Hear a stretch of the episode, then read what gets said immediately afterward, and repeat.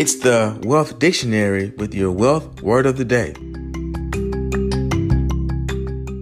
Today's word is Articles of Incorporation, spelled A R T I C L E S O F I N C O R P O R A T I O N. Articles of Incorporation. They can this can be defined as a set of formal documents filed with a government body to legally document the creation of a corporation. Articles of incorporation generally contain pertinent information such as the firm's name, street address, agent for service of process, and the amount and type of stock to be issued. Uh, now, the origin of this can be, let's see here, the idea of the corporation as a separate entity goes back to ancient times.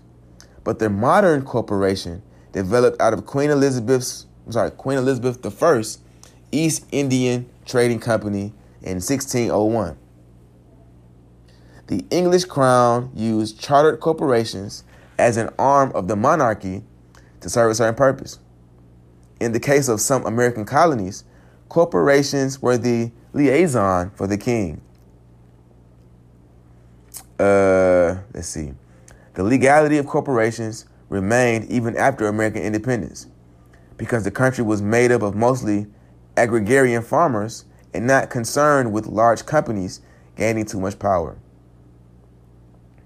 Okay, uh, using this word in a sentence, it says here uh, all states require businesses to file their articles of incorporation if the entity wants to become a corporation. In the situation of a limited liability company, the owner files articles of organization. These are essentially the same thing as the articles of incorporation because LLCs share many of the same characteristics as corporations, such as the limited liability. If you enjoyed today's podcast, please subscribe, like, and share. With your wealth word of the day, I am Matthias Trulin.